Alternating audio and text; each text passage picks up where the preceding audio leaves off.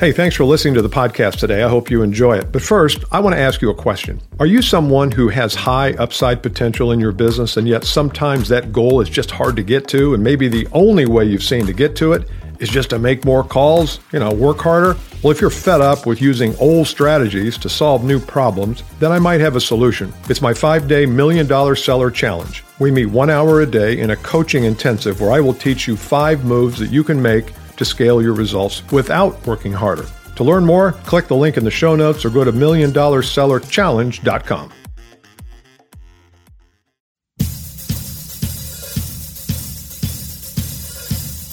Welcome to the 2X Podcast. Here's your host, Bill Caskey. Hey, 2X comrades, Bill Caskey. We are right before Christmas. Not quite the night before, but pretty close. I know we missed last week's podcast, and I apologize for that. I was traveling and uh, in the middle of a lot of things. So I want to come back to you this week, though, with something that happened a couple weeks ago. I was training a group in Perryville, Missouri. I won't say who it was, but uh, it was a group of probably 30 sales professionals and leaders and CEOs and presidents of the company a really nice company down in uh, Missouri, and they have branches in different states around the Midwest. They had not had any kind of formal sales development, sales philosophy. I like to think of this, some of what we talk about here as sales philosophy training. So they were kind of coming at things from uh, from a traditional sense, and that the traditional sense in their business was selling on price and convincing, hard convincing the prospect to do business with you. And of course, that's not my style. I think that whole approach it, it, actually it does more harm than good. And sometimes I feel like we say to ourselves, well, you know, but at least we get at least we get 25% of the business. At least we close 10% of our proposals, which is about the business to business average today, 10%, maybe even less. To which I always say, well, you're happy with that? That that's pleasing. Ten percent, so ninety percent of the proposals you do, there, there's no action on them, and you're happy with that. That ninety percent of your time you're spending with people who are never going to buy. That sounds awful. That sounds like a recipe for disaster, and actually it is. So I prefer to look at selling a little bit differently from the standpoint of what's our philosophy? What are our principles about who we'll sell to, who won't we sell to, what we'll do in the process, what we'll tolerate, what we won't tolerate? And I wanted to give these guys in Missouri five things as we began, which I'm going to share with you today. Five things that you need to at least put into the foundation to make sure that the foundation is is right and solid and strong so the rest of the content can be built on it. I'm not going to go through the whole five hour program because that would be a little too, I'd have to talk really fast in a 15 minute podcast. But I will give you five things.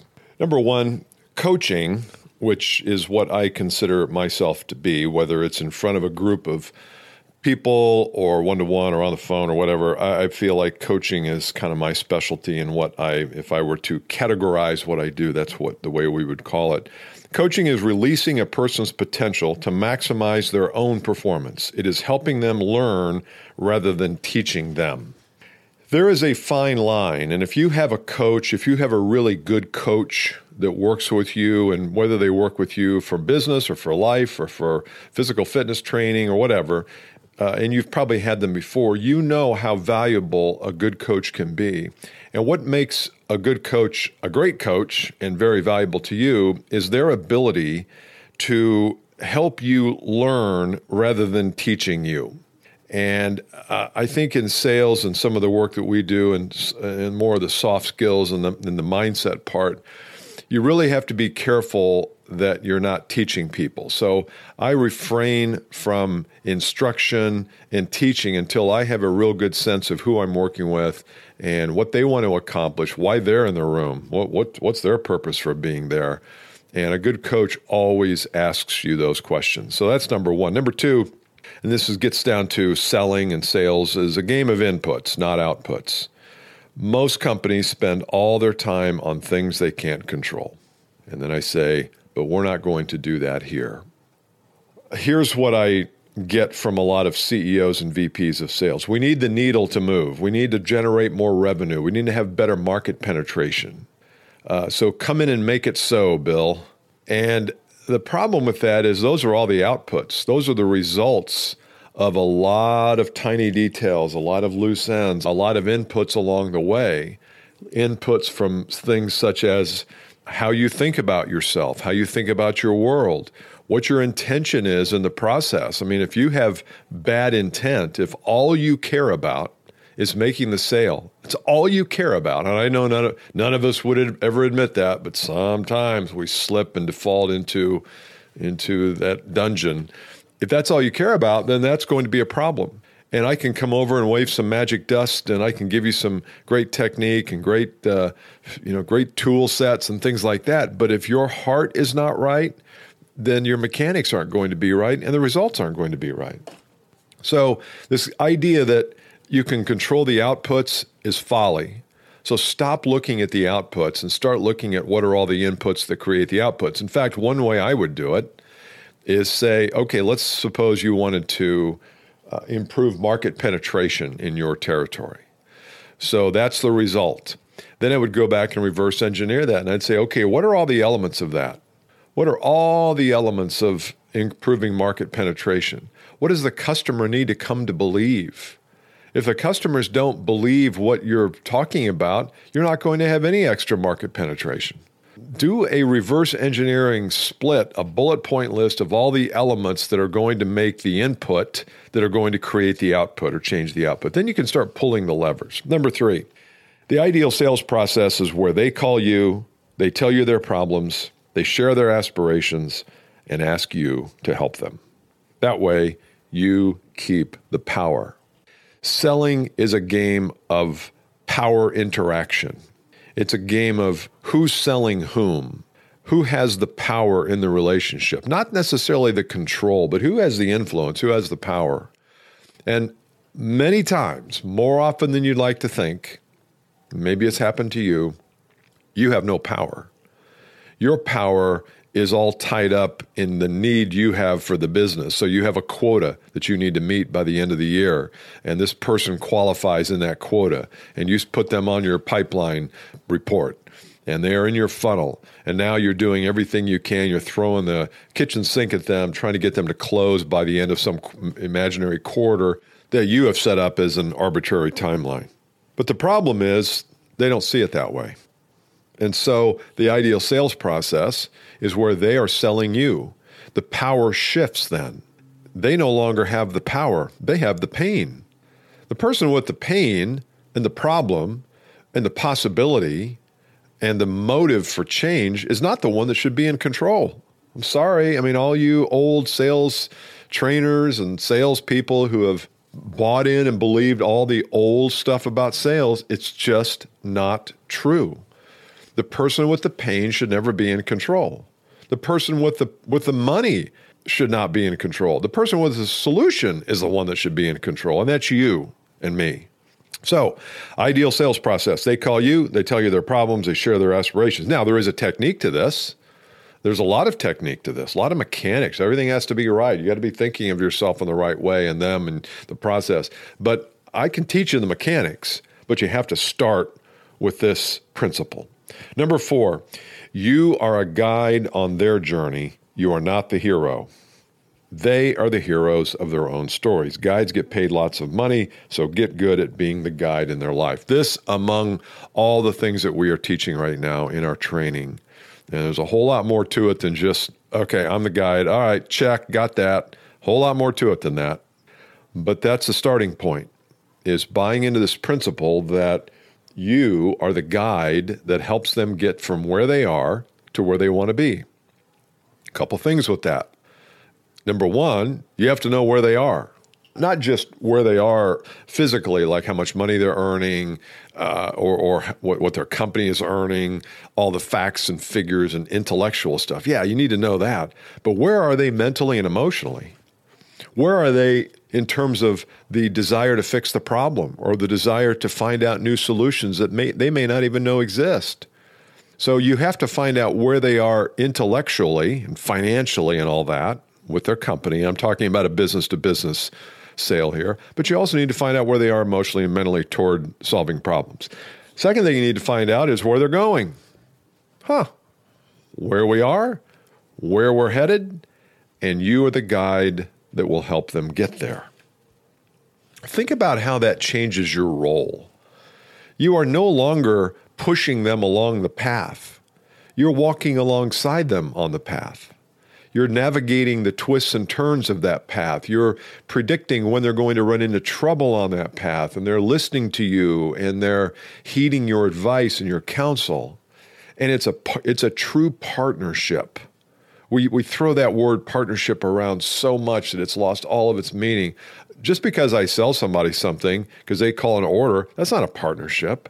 A partnership is when I meet with them and we sit down and we look at the future and we look at the present and we chart a path and we say, here's where I can help you and here's where I can't help you. Cannot help you, Mr. Prospect. Here's what I can't do. We'll find somebody else to do that. It's never one person. But if you have the key to the map that helps them get from where they are to where they want to be, you are providing an enormous service. You are the guide on their journey. Don't try to be the hero. Hmm. Number five, every sales problem we have right now is reflective of a poor mindset. Get the mind right, and the proper mechanics follow, as do the results.